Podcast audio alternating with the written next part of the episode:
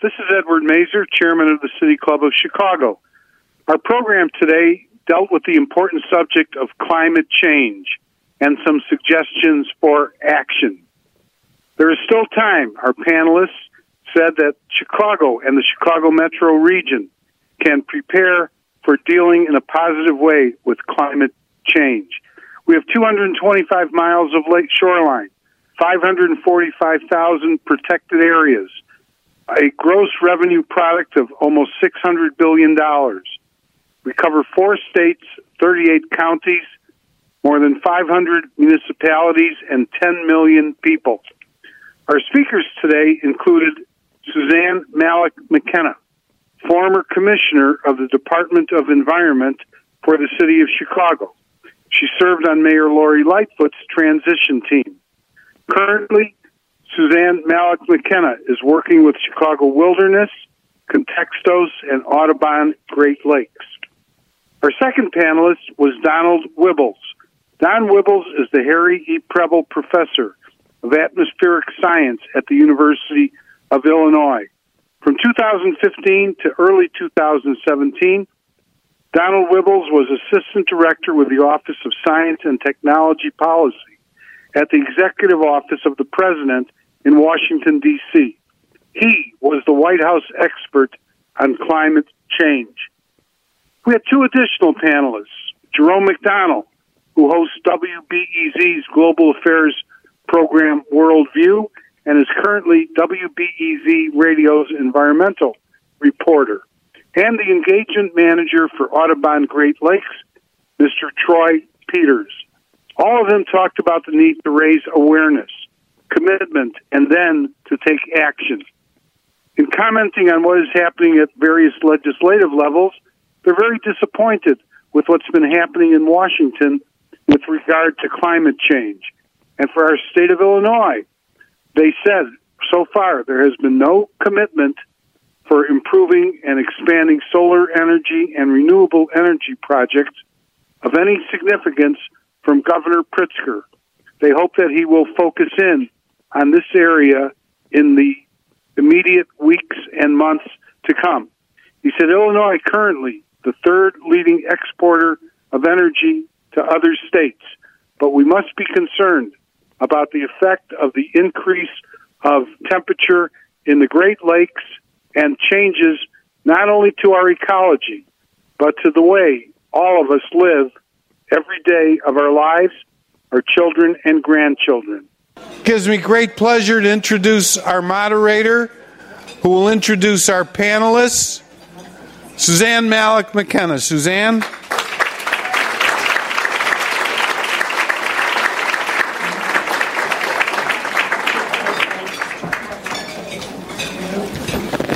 Well, Yahoo. Um, good afternoon, everybody. Good afternoon, everybody. Yeah, that's more like it. Thank you for being here today. Um, it's an important topic, needless to say, and I hope you will leave today learning a lot and being motivated to take action. So, we're going to get started.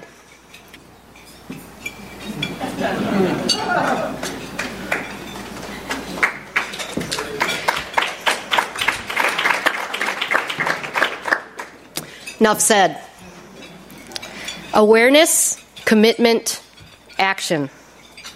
We're not going to talk about blame, wring our hands, get all bitter and give up. Ain't no way. We're the Chicago region, damn it.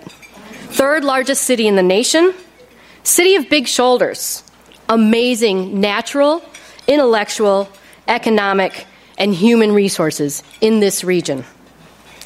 This presentation is called Solutions for Action because there are solutions. The time is right now, and we can reduce the level and severity of impact and prepare for the healthiest region possible. A healthy region is environmentally sound. A healthy region is economically vibrant. A healthy region is one that builds community for those most adversely impacted by climate, our low income, our underserved, are underemployed.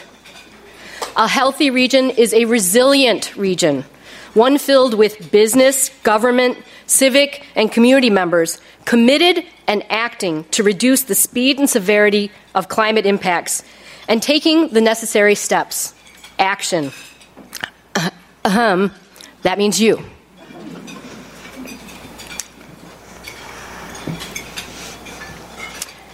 So, here's the Chicago region 225 miles of shoreline, more than 545,000 protected acres, acres. I'm sure Arnold can update us on this. They're going towards 90,000 on their own.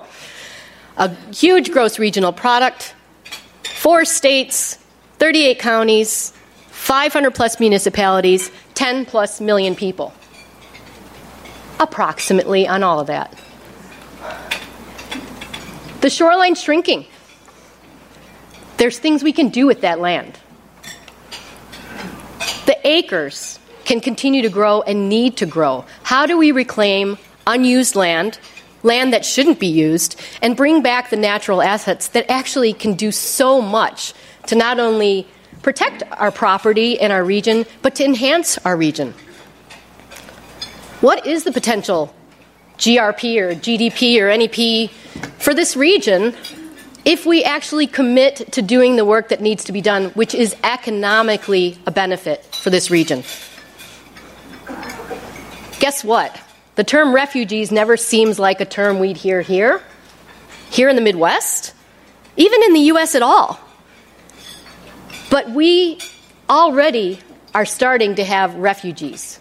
There's a great book called Rising by Elizabeth Rush um, that is beautifully written and heartbreaking at the same time. It speaks to both our coasts, and it speaks to the people who are leaving their homes and turning it over to what it once was and what it needs to be. Natural areas that can help us serve as not only a buffer, but collect the water, help our habitat, which happens to be our habitat as well. So, so how many people will be leaving, we know we've got a problem right now economically, right? But how many people will come here? Because this is an incredible region. It's a vibrant region and will be even more vibrant if we prepare accordingly. Just in City and Cook alone, there have been some references to at least 400,000 people that might come here as climate refugees. Think about the entire Great Lakes region and beyond. So we got a lot of things coming up and a lot of opportunity. Climate action today has to be based in science, and we have a lot of science. We don't need to study the bejesus out of this stuff anymore, people, right? What we do have is great technology, great thinking, entrepreneurial spirit here in Chicago region that can help us build what we need to build, how we need to build it, and bring up our entire region. Every four to six years, scientists are coming out with more and more high level, really well respected research, internationally, nationally, and even locally. And you'll hear from Don Wuebbles talk about that. But we need to understand that even in this region, climate has an impact not only on our flooding and uh, our buildings, et cetera, on people. On people. And it's not just the underserved, although they are most disproportionately impacted. It's all of us. And we have work to do in order to bring ourselves to a healthy, resilient region that can grow and prosper. We can do this. We need to understand that 1.5 degrees, which we're going to be talking about today, we're not there yet, but we're getting there quickly, disproportionately impacts people who have the least resources, the most impact for those with the least resources. We have to stand with a lot of countries and we have to stand with the people in our region. Guess what? It's not just a green thing. As a matter of fact, I hate using the word green, but it'll come up a couple times today. We can't help it. But it's not just a green thing, it's another kind of green thing, right? It's dollars, it's economic sense. And there's business that understands it across our nation, across the world, who are taking advantage of it. Guess who isn't? Enough, this region. We're not taking advantage of the many opportunities for economic benefits by addressing climate the way we should. These are just an example of solar prices. Um, where is it? There. You know, what it was like in 2010, what's it like in 2020? You know, everybody talks about it's too expensive. And that's malarkey. Because we know, in any economist who might fix me later, because I'll probably use the wrong terms, but oh well, um, you know, demand and supply, right? With increased demand, you can bring down the price. Unit cost price comes down. We just need to not only do what we know, but do more of it. It is not an economic burden to do the right thing. Even our friendly local Hank Paulson thinks so too. And as I said a moment ago, you know, we don't need a miracle. We just need to employ what we have. And we have so many resources, so much knowledge, and so much technology already happening. We just have to use it. We have to invest in it. This is something from a group called Risky Business, Hank Paulson, Bloomberg. They did a report. There's many reports since then. And it's not just in the city, right? It's an agricultural land. It's our roads, it's our highways, etc. Tremendous amount of impact, tremendous amount of opportunity. So here we are in Chicago. We had this thing called the Climate Action Plan in 2008. You might have heard of it. Um, and we have lower and higher emission scenarios, which Don is going to talk about. So if we continue to go off the rails by not doing enough, we will see by 2070 31 degree days of 100 plus degree temperatures. Low emission scenario, actually having our act together and investing and acting the way we should, about eight days of 100 plus degree weather. And 30, 90 plus degree weather. And in the high emission scenario, 30 to 90, 90 plus degree weather. Yes. Anyway, bottom line, it's not good. But it doesn't have to be this bad. Extreme precipitation. We're already seeing that. And there's so much more data, and Don will speak to that as well. So, we had this goal of greenhouse gas emissions 25% reduction by 1990 levels by 2020, 80% by 2050. So, how are we doing? Well, that looks pretty darn good. We've had some reductions. Let's pat ourselves on the back, shall we? Energy efficiency, we're doing all kinds of great things in this region. We are not doing enough. As a matter of fact, when you look at this, this was a 2015 greenhouse gas emission study done by AECOM for the city. And as you can see, it's not here on the curve, which is where we should be. Okay, we're actually from 32.3 million metric tons to 32.6 million metric tons. So we've gone up from our goal, not down. And there's many things we can do and we're not going to spend a lot of time on specific formulaic things. You're going to hear from our group, you're going to hear from me about the types of things that can be done, because there's so much that can be done. And there's great work already happening in this region. And we know, again, how this impacts our daily lives. And a quick example trees. You know, if you're sitting outside of a tree shade, it's 12 degrees hotter than inside. Okay? Urban heat islands, something we talk a lot about in the city and beyond. Guess what fills in? The green spaces, the vacant lands, the areas along rivers that flood. Those are all huge assets for us. Not challenges, assets that can be utilized to help us with our challenges. Okay. This guy's really a big bummer. And this is happening. This is happening. But we don't see it here. And people kind of get sick of hearing about the polar bear, and it doesn't impact us, it doesn't engage with us. How about a bird? How about a bird? So, these birds here, what's the point? Besides being beautiful and awe inspiring, birds are strong indicators of a healthy region. How? Our habitat, where we live, is interwoven with these birds' habitat. Our trees and plants, our wetlands, woodlands, savannas, prairies, our lakes, rivers, and ponds. Our street trees, our parks, our boulevards, our back and front yards, balconies, parking lots, roadsides. All those places are home or stopovers for millions of birds that fly right through this area as a critical international migratory flyway. They rely on these spaces, as do the impacts insects that birds eat, as do the plants the insects eat, as do the microorganisms in our rich Midwestern soil that insects eat. If this web of incredibly rich resources is not healthy, our own habitat is not healthy. It is much hotter, air pollution is elevated, our water is polluted. This would be a bummer of a place to call home. But the Great Lakes region will serve as a climate refuge for Americans who are escaping their crumbling homes in search of clean and reliable water. This is the beginning. Great Lakes are 80% of North Americans' fresh water, 21% of the world's fresh surface water. So, how do we know if we're on the right course?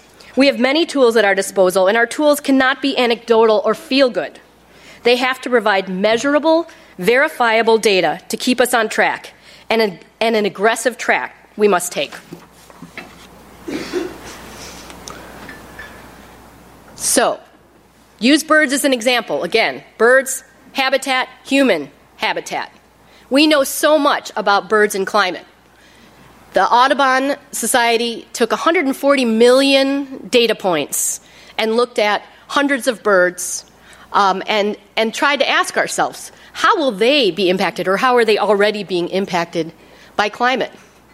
The impact of changing vegetation, human land use, a whole range of variables that impact their habitat. What they're doing is helping us look at where we're going to be as far as climate and as far as the amount of change that we're going to have. And Don's going to talk about this, Troy is going to be talking about it, but we oftentimes use the numbers 1.5 degrees, 2.2 degrees Celsius, and 3 degrees Celsius. And we need to address our work based on those guidelines and stay here instead of here. So there are many threats. That happens to be a piping plover. I hope I'm right. Anybody from Audubon? Tell me if I'm wrong. Whew. Uh, I thought it was. Um, and you might have heard the story on Montrose Beach. There was going to be a huge concert this year. It got canceled because the piping plover was nesting. And I think the first clutch didn't make it, but the second did. That is activism, people. We love music, man. We dig it. But we also care about our habitat and our land and the importance that it provides many different threats that we see the level of Great Lakes water, urbanization, cropland expansion, extreme spring heat, droughts, fire, heavy rain, false springs that confuse the birds about when they should be coming and when they shouldn't. 97% of our species could be affected by these different aspects if we get to 3 degrees warming scenario. Under a 1.5 degree scenario, only 20% of the species will be impacted, but they will be impacted. So we need to understand that this action is not only important for us, it's important for the birds. It's not only important for the birds, it's important for us. So these beautiful birds here, our red-tailed hawk and our barn owl, uh, volo and orbit, uh, are going to be moving on now. But we wanted you to say hi. Um, the red-tailed hawk was raised by humans as a juvenile when it fell out of a nest. Don't do that, people. Uh, and they've had this bird since it was four weeks old, and it's an incredible educational opportunity, not only for all of us, but school children uh, and people across the region. The barn owl, um, Orbit, has the biggest range of owls across the world, but has been on the endangered list in our region. That speaks to the fact of what we are and aren't doing for our region. I think somebody's going to tell us that that has changed, and I won't take Jerome's thunder. Um, but that's good news, but there's still much more work to be done.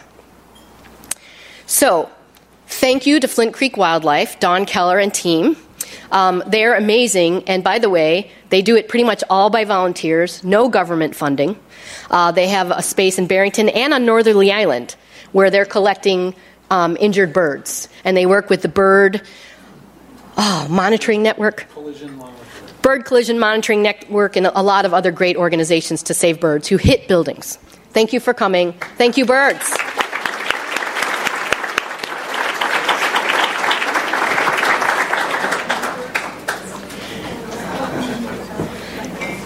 So, I am really excited for you because you're about to hear from experts downright fabulous leaders in this region who are going to lay some of this data out where we are, where we could be, where we prefer to be, and how we get there.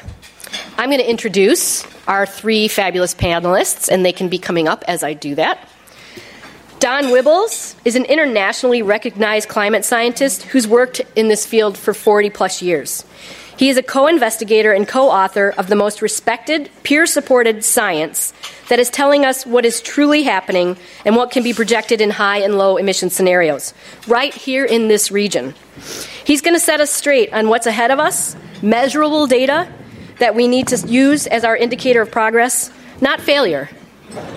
Our measurable data that's going to move us forward in addressing climate. Jerome McDonnell is an award winning journalist most recently having received the Studs Terkel Award in 2019. He produced, then anchored Worldview for WBEZ, our Chicago NPR station, for 25 years. Jerome has researched, reported, and, um, and, engaged government and business leaders, scientists, and community leaders on climate for a long time. Much longer than when the rest of the press dared utter the word climate. We used to look for other words than climate because it freaked people out, because it would turn them away. The hell with that. Thank you, Jerome, for boldly speaking and educating us about climate for so many years. He's now the energy and environment reporter for WBEZ. And lastly, Troy Peters, engagement manager, board member of Audubon Great Lakes. Troy Peters joined Audubon in 2016 as the engagement manager at Audubon he builds capacity and partnerships for communities to take conservation actions that have a positive impact on their environments and the birds they depend on. Before joining Audubon, Troy managed the efforts of two collaborative organizations bringing diverse arts organizations together to improve cultural equity. Prior to that, he worked with us at the City of Chicago and helped with outreach and engagement for the Chicago Climate Action Plan. Troy holds a BA in Cultural Anthropology from University of Michigan, MA in Social Science from University of Chicago. And he has been working with his team to co develop programs in my favorite area, the Calumet region, as well as Milwaukee, Waukegan, Gary, Detroit, and other places. So I'm handing it off. No pressure. Seven minutes. Yeah, seven um, minutes. Yeah. And remember that yours takes a little while when you click it. Is this where you click? Yep. So you might want to come up here. Whatever it takes so that you can see your slide. So if you want to stand up, I'll it's stand okay up. too. Okay. Yeah. Yeah. So hi, yes, I'm Don Wuebbles, um, and thank you all for being here. Wonderful crowd of people. Mayor Burns came up to me beforehand and said I should try to be exciting. I'm always a little tentative when I'm around Kevin because the last time we were in a meeting together was at the Metropolitan Mayor's Caucus, and uh, he was uh, in the room already talking to a bunch of leaders from around the Chicago area. And so I came up to say hello, and he said, Don, it's good to see you. Glad you're out of prison. so I'm never quite what, what sure to say when, when I'm around him. but that's Kevin. Um, yeah. so, um, what I'm going to do is give you just a inkling, because I was only given seven minutes, about uh, what's going on with the climate change. I'm going to focus in on uh, the Great Lakes assessment that I've uh, led and came out uh, not quite a year ago. Uh, and uh, before that, I was a leader in, the, in many of the national and international climate assessments. I do have one copy of the summaries from the uh, uh, last U.S. National Climate Assessment. I led Volume 1 on the science of climate change in that, and the second volume is on the impacts. Uh, and then today I'm going to talk primarily about the uh, uh, Great Lakes Assessment uh, and, and just give you an inkling of what's in that document. I have two copies of that if anybody would, would like one. Uh, so, see that it's come out okay? Oh, it's got reformatted. Um, the I don't need to tell you about why the Great Lakes are important. Obviously, it's the Great Lakes are very important to the people in the in both the Midwest and and United States and in Canada uh, because of the not only as a water supply but as an economic engine and many many other aspects. Uh, that we really don't have time to talk about today.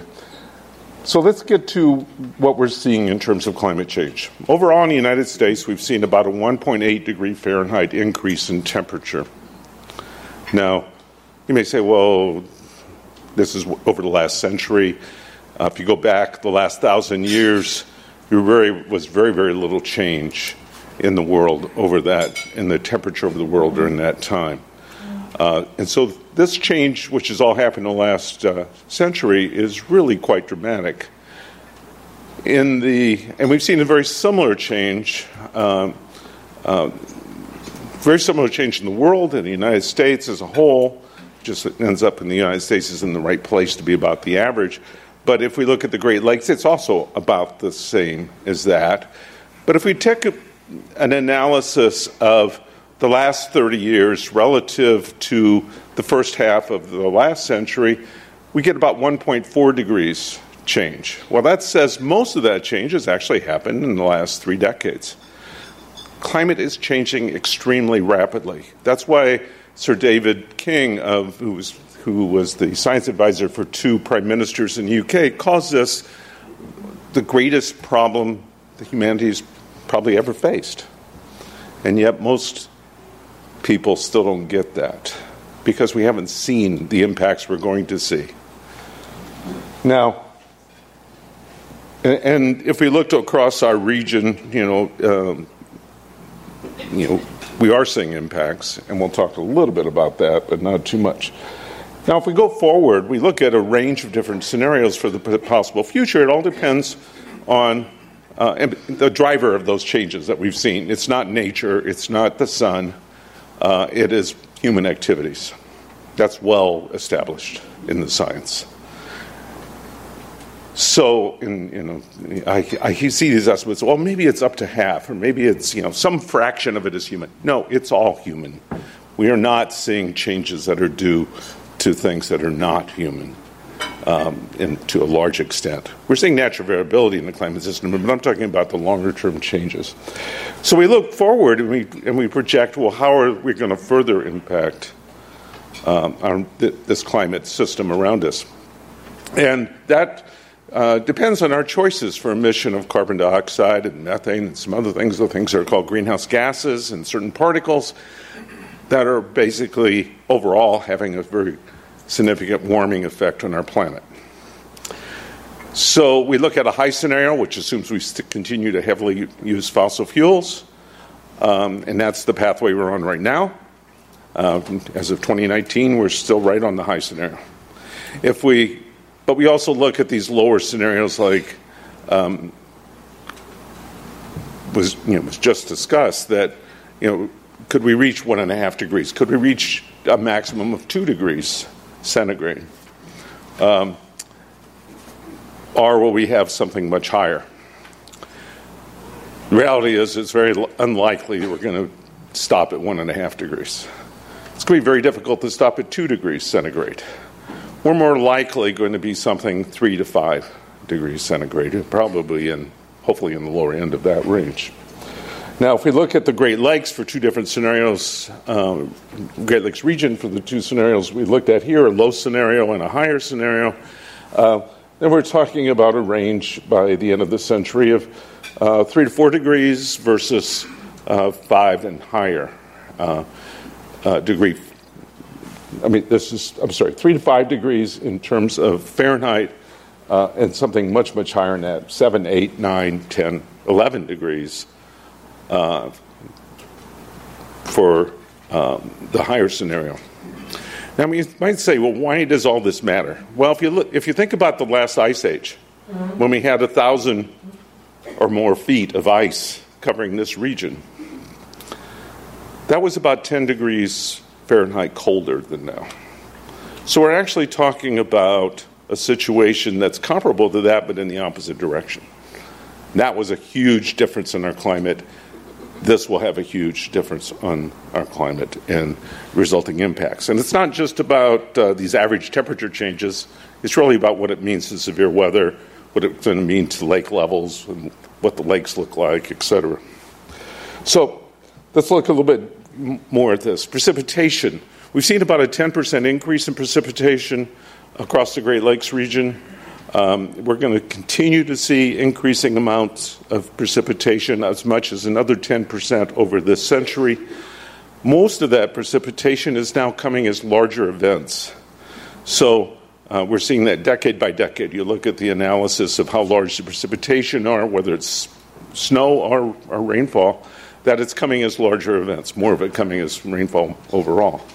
Um, and that is why we're in the situation we are this year with, with the lake levels.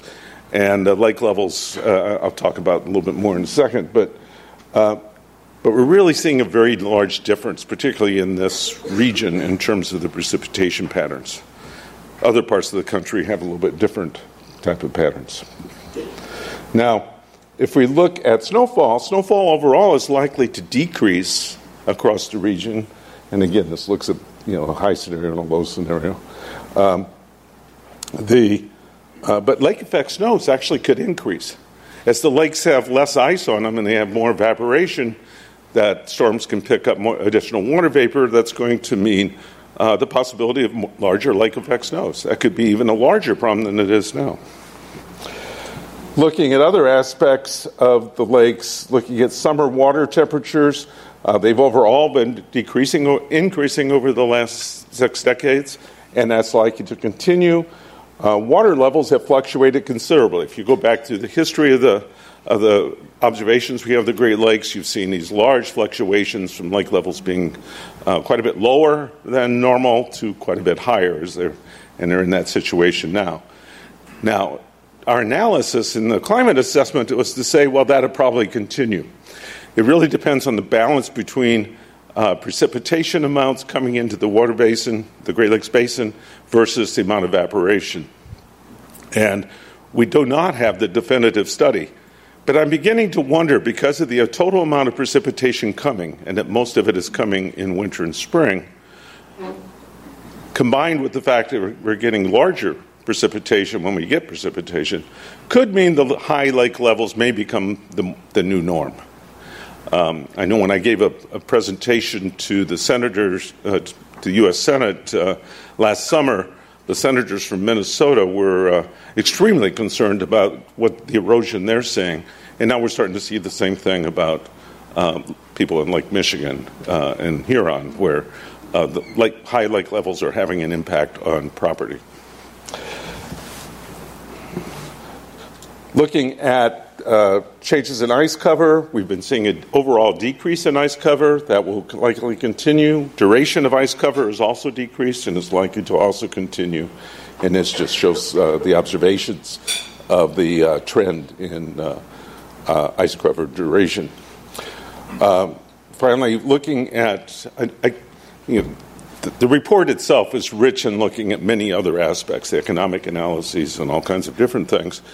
I just wanted to mention the eco- eco- uh, ecology of the of the Great Lakes as well. The Great Lakes overall are warming. We're getting additional issues with uh, oxygen in lake levels in the lakes, and um, we're starting to see uh, impacts on fish. Uh, warmer water fish are moving further north, and the cold weather water fish are also moving further north. Um, and away from uh, this region. Things like uh, uh, algae blooms have become a very serious problem for Lake Erie and could readily spread into the other lakes as they begin to warm as well. So, in conclusion, allowing the vast, beautiful natural resource of the Great Lakes to be taken for granted and degraded through human activities, including the effects of climate change, is not an option. We all need the Great Lakes to remain healthy, unpolluted, and productive.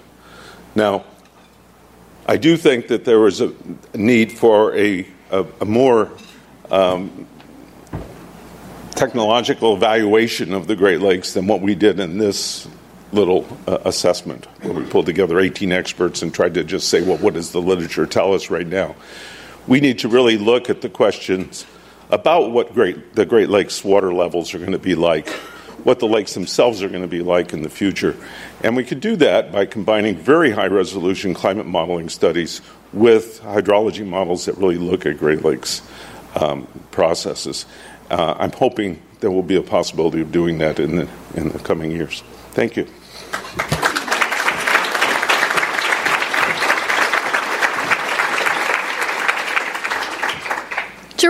Please help us. what can we do? We can ride our bikes. Yeah. Do you want this? do you want to come up here or you want to do it from there? Uh, I could. Uh, I'll stand up. Stand on up. The um, uh, yeah, I, that's me. And um, that's in November. It was the first snowfall, that wacky first snowfall we had, and our um, our WBEZ photographer ran out to, to take pictures of people in the snow and things like that.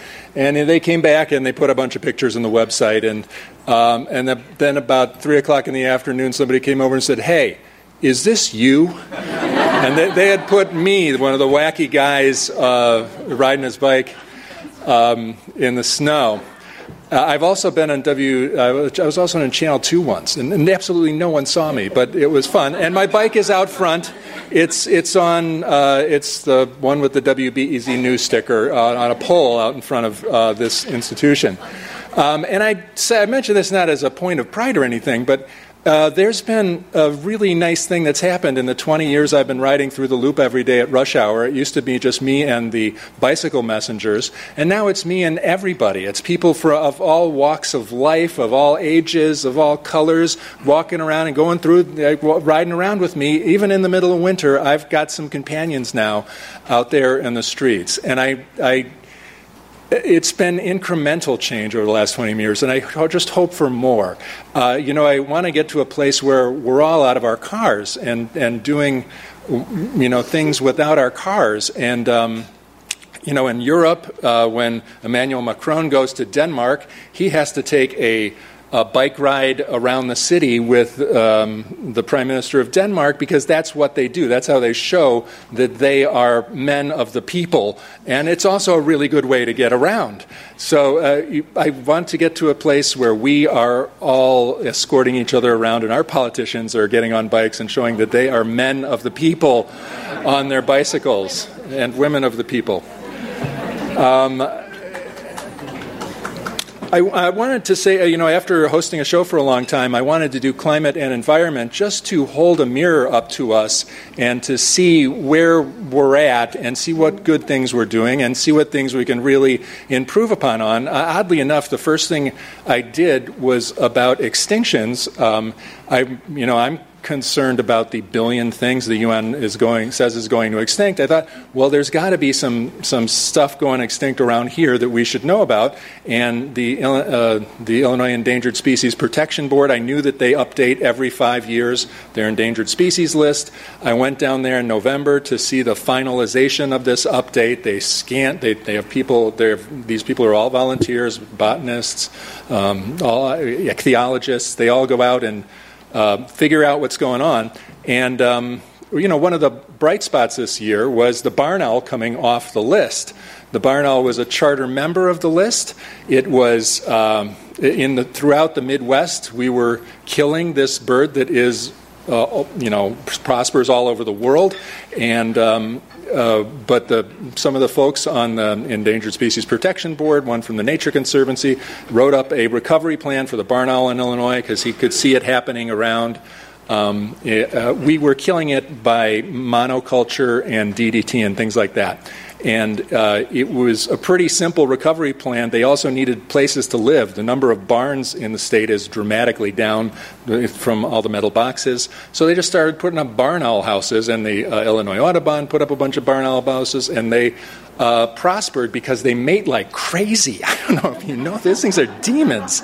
They, they, they are sexually mature at under one year then they start laying like eight or nine eggs at a time, unlike other raptors, which are like one or two. And then uh, and they mate the whole time they're they're breeding. Uh, they're, they're, nine times a night. I'm telling you, it's crazy. So, uh, so and then, then, then the little babies, they fly like crazy all the way across um, the country to find new places. So they'll go to Virginia, they'll go to the Dakotas to find a new place to live. So, and we were killing these things, you know, uh, because they didn't have any mice and they were poisoning them and they didn't have anywhere to live. So uh, it was a pretty easy fix. Um, I, I got to talk about some other stuff. I didn't mean to talk about that, but those barn owls really get me going. All right, what's what's the next slide? I didn't even do this. Um, I can't see it. Oh, it's Evanston. Great. One of the things I'm really interested in when I when I hold up this mirror to our community, I want to uh, see people who are doing great things, and I think Evanston's been doing a great thing with their climate action and resilience plan, and. Uh, if you haven't seen it, take a look at it. They're doing things like talking about net zero greenhouse gas emission building standards. They're going to um, yeah, uh, update their building code in 2020 and require net zero for new construction by 2030. They're phasing it in. They're doing emergency preparedness. They're doing zero waste initiatives. Uh, I, I, think a lot. I think there should be more discussion about net zero and zero waste initiatives. The entire province of Ontario is doing a, a zero waste thing. Thank you for getting us going on plastics. Scott Waguespack is here, um, and that is a fine thing to get going on. Um, I, I, they're, they're even talking about equity and things in their climate action and resilience plan. Uh, passive survivability was a phrase I had never heard before, but it's about what happens when there is no power and how long can you live in, in your place. Um, so I would I am hoping to do in the coming months a survey of the suburbs and just see where everybody is at because I think the city of Chicago gets some scrutiny and it sets some goals and there's things happening. But most of the people in the region live in the suburban areas. And here's a town of 70,000 that really has it going on. And I know that there's other bright spots out there. There's other people who have things going on. And I know that. Uh, the Metropolitan Mayor's Caucus, the Greenest Region Compact, is doing a good job with the SolSmart designation, and we are now the nation's leader in SolSmart designation, which is where you um, you make it easy to get permitting and inspections for solar energy and kind of standardize things. So that is a great thing to be leading in, and hopefully we can get a lot more of that going. So I I want to find out what's going on in the suburbs and encourage the I think pent up energy that is there in the suburbs to do more. Um, there's some of the organizations that are uh, helping out. Here is implementing guiding principles. I'm going to go on. There's oh, there's their look at that grid. They're very serious about their uh, climate action goals. 50% diversion of waste by 2025. That's serious. And then uh, net zero carbon neutral by 2050. Um, so here's our Illinois policy. I should wear my glasses when I do this. Um, you know, I just want to say something about what's happening right now in Illinois. Uh, obviously, we're at a pivotal point with our energy policy, um, and you know, I've been um, you know, there's a states are so important. Um, when it, Iowa has 25% renewable energy for a reason, and Indiana has 90% coal for a reason. Uh, we have the ability to make the changes we want in Illinois and get the kind of energy cluster that we want. Um, it, the hard part is. Um, you know, the people who control our energy policy are, are, sometimes kind of fixed on the way that they wanted to do things.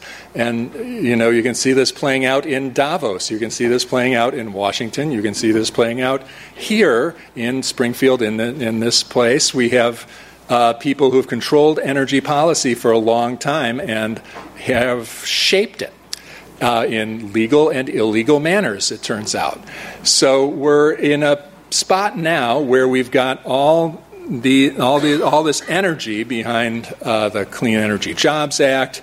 We've got a lot of energy behind Path to 100. We've got these ideas out there, and um, there I think are, are new opportunities in this legislative session. It seems like we could craft something that would be really good for this region, and I hope we do.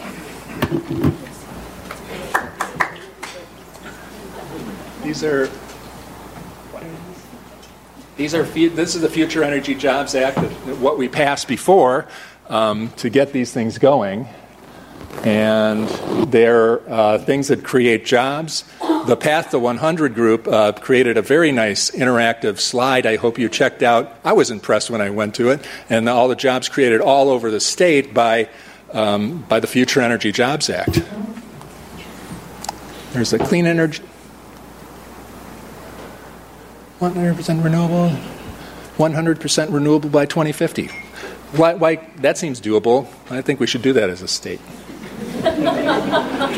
There's the slide. There's a little slide from uh, the uh, showing all the new projects, and that's a, that's a terrific thing. We should build on that because really we have like 2% solar. It's 1 or 2% solar. What is our, our goal for, for the state is 25%, according to FEJA, renewable energy by five years from now, and we're at 8. So we're in a pickle. Um, you know, I think. Uh, you want me to say something about our mayor, our, our governor? Um, you know, our governor hasn't committed to any of the existing legislation that uh, is out there, and there is a lot of things to negotiate here. There are, I'm sure some of you are familiar with capacity markets reforms that are going on. The federal government uh, is asking us to pay more for. Um, for dirty energy uh, through a federal ruling, and uh, I think that's the simplest way to put it. And um, we could pull out of that if we have to in this session. And the Clean Energy Jobs Act provides a way to do that, create our own capacity market here in this area. Um, we, you know, capacity markets are meant for kind of excess energy than when you really need it most, and you pay for the providers to get it. Um, we've got plenty of excess energy here right now. Um, we are the third leading exporter of energy among states. I read that fact somewhere. It's pretty interesting.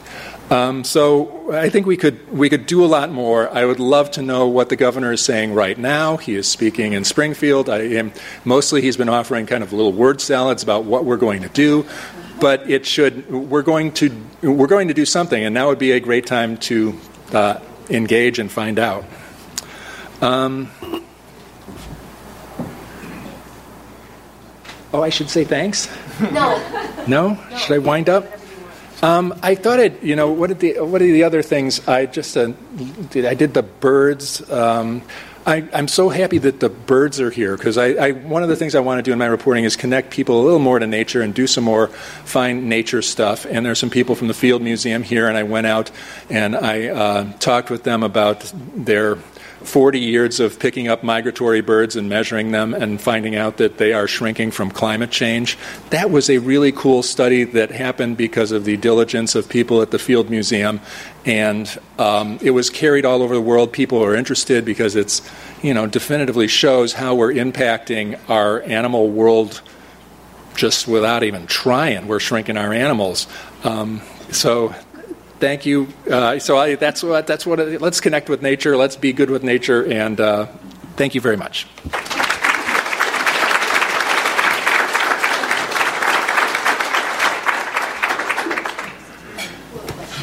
We're going to have questions in a little bit, but first let's hear about the birds.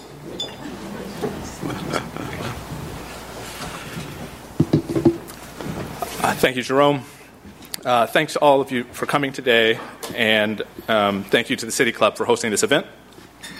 Uh, I'm here on behalf of my colleague, Karina Ruiz.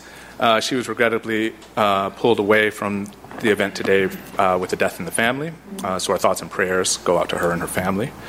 Um, I'm also wanting, on behalf of Karina, to thank our Wild Indigo community partners for being here. I'll speak in a little more detail about some of those later, but I also wanted to give a shout out to a few uh, of our uh, outstanding volunteers who are here. Uh, our longtime Wild Indigo co- community docent, Anayansi Ricketts, is here. Um, some outstanding Audubon volunteer stewards, Samuel Long, Sherry Sweeney and Pat Hayes are also here, so thank you all. Um, as we've heard, and I won't go into it too much, Audubon's new climate report, Survival by Degrees, illustrates how two thirds of North American birds are under threat uh, of extinction, at risk of extinction from global temperature rise. That's 389 species at risk. Despite this doom and gloom, uh, Audubon's research also shows that it's there's still time to act to minimize the impacts of climate change on birds, other wildlife, and people. Uh, we can check global temperature. If we can check global temperature rise at 1.5 degree increase, uh, then nearly half of the birds under threat can be will no longer be in such peril. But in order to keep within that warming scenario, we'll have to work collaboratively and decisively to address the root cause of climate change and curb greenhouse gases. One. Oops, I'm supposed to be doing this. Sorry. uh, yes. One need look no further than Lake Michigan to see the tremendous uncertainty climate change is creating uh, for us locally. Um, we've seen six foot changes in lake levels in just the past seven years. Historically, cycles of high and low lake levels uh, would change over a 25 year interval. We've seen even in the last two weeks a handful of public beaches lost. That's why coastal resiliency is uh, already very critical, softening our shorelines to their natural states uh, with habitats like dunes and wetlands uh, can minimize flooding and other impacts from dramatic lake level changes. But to do that, we have to build, uh, to, ha- to do that, it's going to take a lot of people to understand, care deeply, and take action. In taking action, we have to put the onus on ourselves to build awareness at the grassroots level and then connect ordinary people uh, to civic leaders and decision makers. In September, Marnie Urso, pictured there, uh, our policy director, organized just such a connection, taking Republican Congressman David Joyce uh, on a bird walk in his Northeast Ohio district. Uh, along with leaders from local Cleveland area Audubon chapters, uh, they discussed the importance of federal funding for local conservation as well as the threat that climate change poses to our region. After this walk, Congressman Joyce uh, signed on as a co sponsor of the Better Energy Storage Technology Act, or BEST Act, uh, an important piece of um, beginning to reduce our energy, our energy uses. Uh, this type of action exemplifies the tremendous opportunity we have to build broad coalitions across political divides in order to improve our future outlook. Um, just as we have to educate and engage our leaders across the political spectrum, we also have to work to engage a broad range of individuals at the grassroots. Uh, this includes communities of color that have been historically excluded from environmental efforts.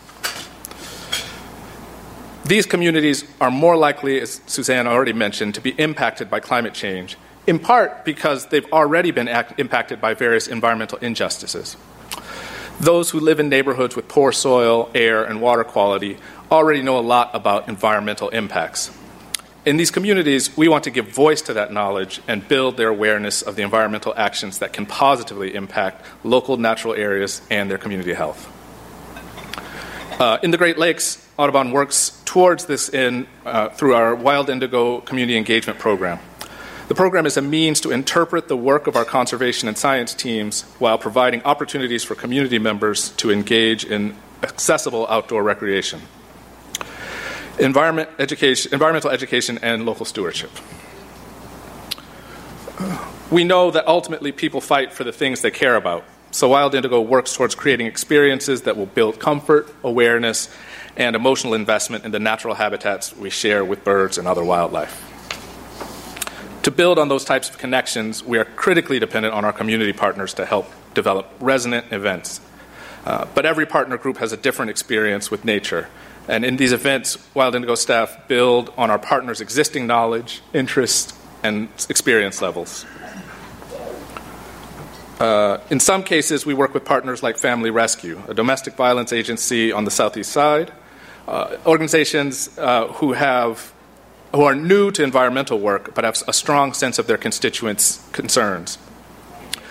In these cases, we work with partners to identify how nature, our nature based activities can answer their needs.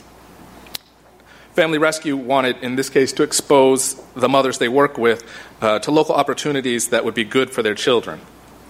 Working together, uh, working together with their staff, Wild Indigo developed events that expose participant families to recreation and education opportunities in local parks and forest preserves. Um, these events incorporated opportunities for health and wellness through group therapy sessions uh, for the mothers in the relaxing natural settings. One participant mother expressed her profound sense of ease at the in the uh, profound sense of ease uh, in being at nature and away from the triggers at home.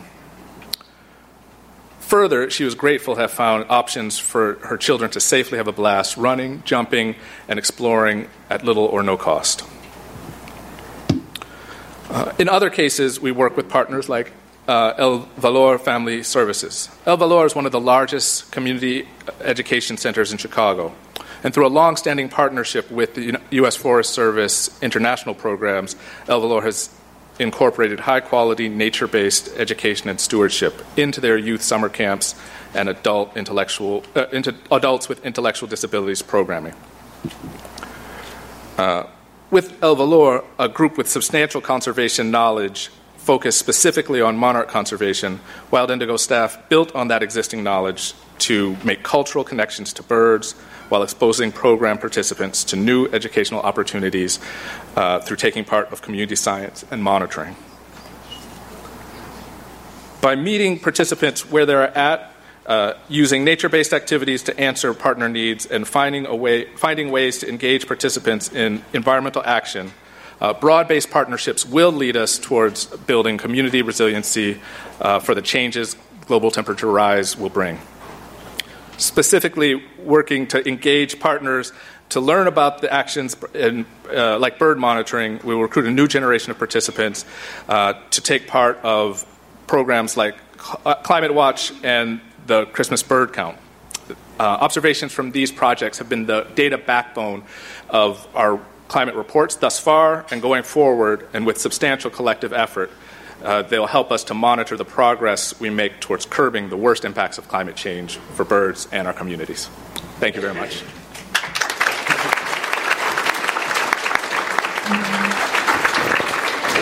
Ed, you have to let me wrap up really quickly, and I promise I will. Um, I'm not going to blame it on anyone for talking too long, but anywho, um, so just quickly, we have big picture regional opportunities here to fix our challenges in a way that makes an economic benefit. Our highways, one thing, just think of one thing. Instead of petroleum based, there's recycled plastic, there's highly reflective, there's natural areas along the side that capture our water. We have to capture our imagination and use the right technologies and invest in the things that we know will help us with adaptation and resiliency. The greenest region Compact is part of Metropolitan Mayor's Caucus. These are tools that you can use. The B corporations have tools, and the United Nations Sustainable Development Goals today is announcing a tool that businesses can go on and look at how you can make your business more sustainable. Please use that tool, it's awesome. I'm going fast in case you can't tell. Um, dee dee dee birds. I promise there's an important part about birds, so I'm just going to use this. There are models, the Audubon model. You can go online, you can put in your zip code, you can pick out a particular species. It'll tell you all about what's happening in different scenarios. Most importantly, what you can do to help those birds. And it just gives you these scenarios. Stop freaking out, okay? Stop competing, help each other, find your strength, and work together. Whether you're a business, a nonprofit, a funder, anybody. Find your strength, work together. There's a lot we can get done. Thank you very much. I know, Don't go away, Suzanne. Okay. And if anybody has a question, oh, Shelby? Sure. Okay, give us a little break. We'll get you out of here by 1.30 at the latest. There's some over there, too. Which means we're breaking one of the rules of the City Club, but blame it on me. Okay. Hey, this is from Alderman Waguespack. Don't rest easy. Anyone can handle it, but you could too. Susan Malec McKenna drafted the first Chicago Climate Action Plan over a decade ago. What is Chicago doing today as a city and regionally on all these issues to renew the climate action plan. Go at it, gang. I'm just going to say not enough, obviously. Um, there has been work done with the previous administration, and there's a commitment from the new administration.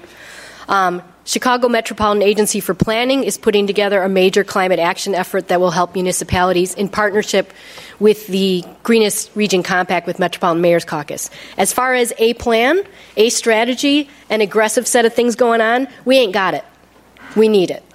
And I think it's not just relying on our mayor, um, not just relying on our government or our county presidents. It's all of us and pushing for it and saying it needs to happen. Okay. Um, gentlemen, how about handling this question? We'll give Suzanne a little break. All of us should be concerned about the effects of climate change. Yet people aren't going to stop flying on airplanes or driving cars.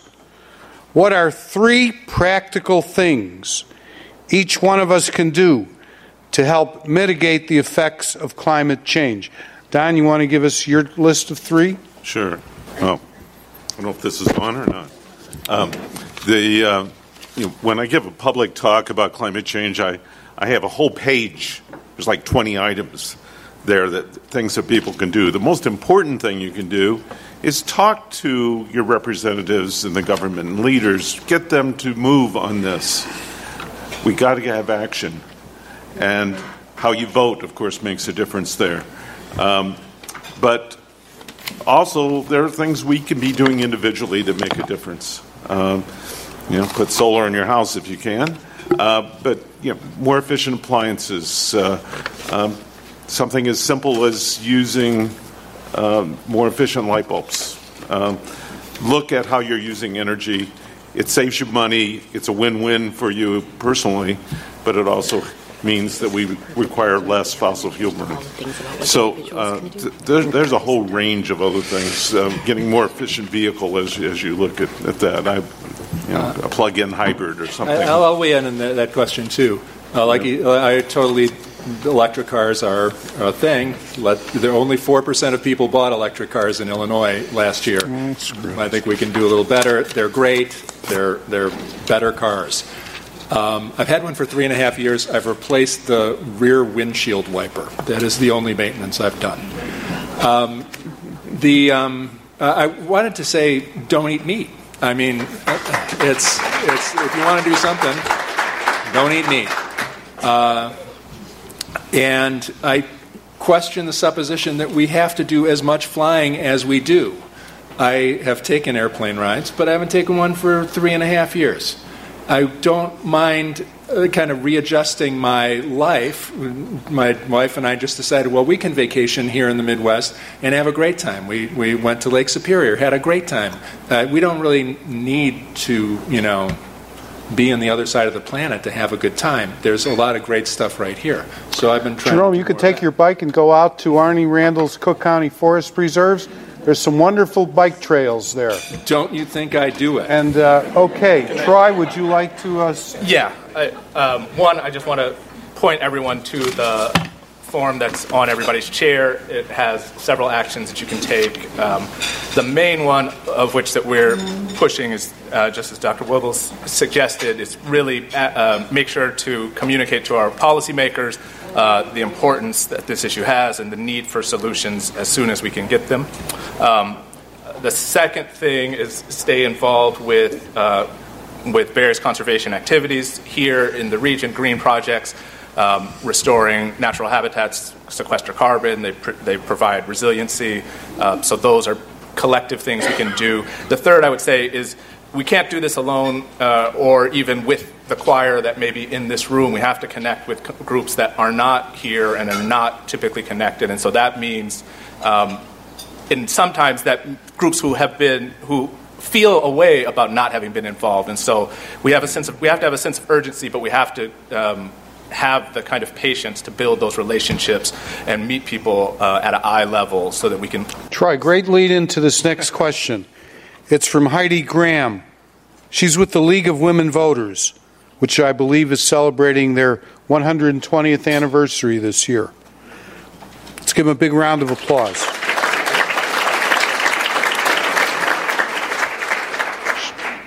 Very direct question. Which carbon pricing bills are you supporting this upcoming legislative session? Um, I'm actually going to defer that question to my colleague Marty Urso, who's kind of in the Okay, you're punting to Marty. Marty, quick answer.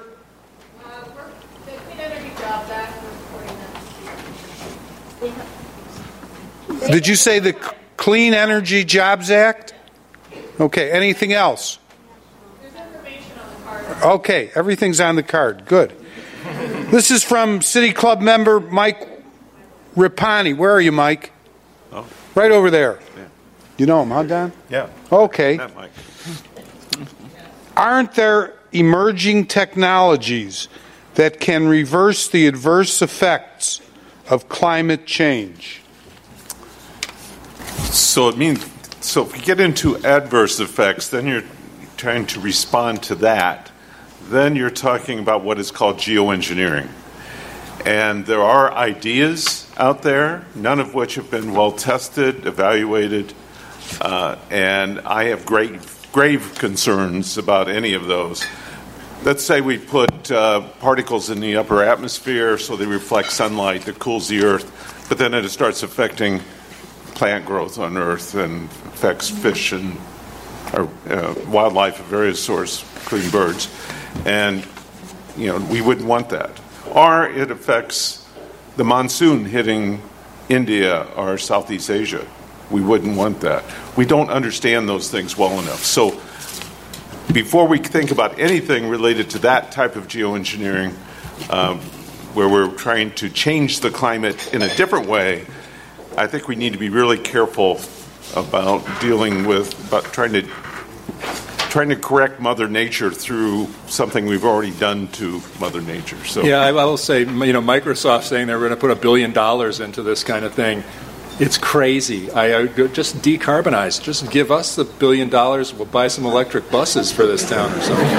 there, there are some approaches developing to remove carbon from the atmosphere. That's that's fine, and that's you know uh, you can do part of that through forest reforesting, but you can't do all of it. So if you can develop that technology and it's economic efficient enough, then great. But but be very careful about geoengineering. Okay, we've got uh, several questions from CMAP, the folks at Metropolitan Planning Council, and they're going to be speaking at the City Club later this spring. So they're out here in mass. this is from Audrey Wenink. Audrey, where are you? Okay, I apologize because I can't read all your printing. Our state's GHG, I believe, target is to get to. gases. Okay, thank you. We both went to the U of I, but he was on the science side of campus, I was on the LAS side of campus. Green Street. Green Street, that was the division, the Mason Dixon line. Our state's GHG target is to get to 1990 levels by 2020. Are we going to achieve that? No. Okay. Um, Peter Cunningham. For years, we have been trying to scare people into acting on climate change. What if we provided an economic incentive to motivate them? Subsidies work. Yeah, yeah. They've worked all over the place. Uh, it is one solid piece of evidence. So, where, where would you start, Jerome? Uh, I would subsidize solar. I wouldn't lose the subsidies on electric cars. I wouldn't uh, uh, transportation of all sorts. I would subs- I would free busing. How about free free transportation? There's uh, a lot of talk about that. Okay. Troy, any comment? And Don? Well, I, I did a paper with an economist on carbon tax that where the where the proceeds then go right back to the people, and um, that would certainly be another incentive towards getting us to switch away from carbon fuels. My friend in the front said subsidize permeable pavers. I think that would be fun. Oh, that's a good. we need to drop it in. Yeah. Judith Justin Keller with CMAP. Where are you at, Justin? Okay. By the way, Justin, I noticed you checked you're not a member of the City Club. We're still going to use your question. 50 bucks. You become a member with all the power and privileges that I have. Okay. Which are limited. Suzanne mentioned climate refugees coming to our region because of our abundant water resources. But are those supplies safe? What are the potential climate impacts to our water supply? That is something we do address to some degree in the uh, uh, the assessment, the Great Lakes assessment. Um, there are there are many parts of that to be concerned about as uh, as the climate continues to warm and change. Um, but I, I think this region has potentially less of an issue with that than other parts of the country. So when we talk about refugees, as uh, the South becomes, South and West become much warmer, um, uh, I get asked all the time, what about all these people leaving the Midwest? Well, I, my answer is that wait 30 years, they'll all be back. Okay, thank you, Don. Suzanne, this is for you, and then you can have your 15 seconds, whatever. Um, this is from Josh Ellis with CMAP. There's no, one at he's with- CMAP no, this afternoon. Metropolitan Ma- um, Oh, the Metropolitan Planning Council, sorry. We're clarifying. Absolutely. Thank you. I apologize. You're welcome, Josh. But this question is directed to you. If the Lightfoot administration were to, undertake a new climate action plan, what about goals, process, implementation? Should be, they be the same or different from the 2008 effort that you led? Um, I think that we have a lot more information since 2008, not only about what's happened with climate, but with technologies that have occurred, um, some really good things that have occurred, like more energy efficiency, et cetera. So I think, again, I think the answers in there are not very different than what we would say now. But I think we're going to need to ask ourselves what has happened during this time. Um, there have been some work on greenhouse gas emissions. I'm not sure there's been a lot of inventory on what's happened across the region, and it's not just the city. We need to be thinking regionally. Um, so I think there's a lot there, but we're going to need to do some inventory. We're going to have to see what's going on um, and not spend three years doing it.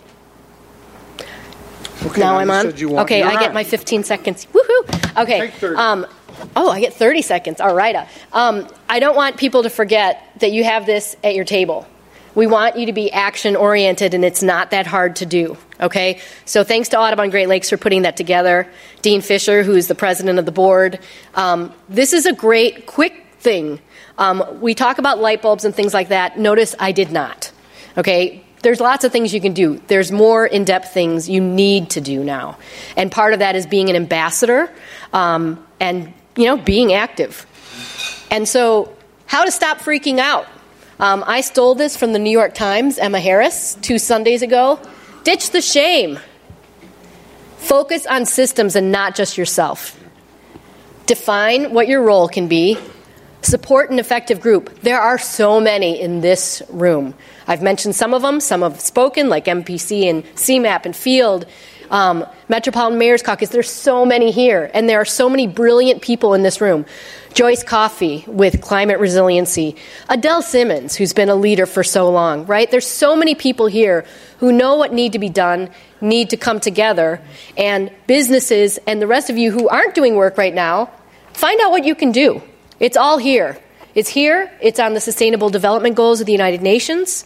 It's on the B Corp. Um, and I think there's a lot that you can take take advantage of. So support an effective group. Know what you're fighting for and what you're fighting against, and go get them.